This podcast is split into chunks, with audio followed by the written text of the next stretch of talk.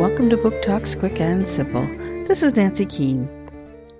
The United States has just elected its first African American president. That is so exciting. But in the 1860s, that certainly would not have been possible. African Americans were held as slaves. They had little chance of ever becoming free, let alone elected president. Many of these people longed for their freedom and would risk much to secure it.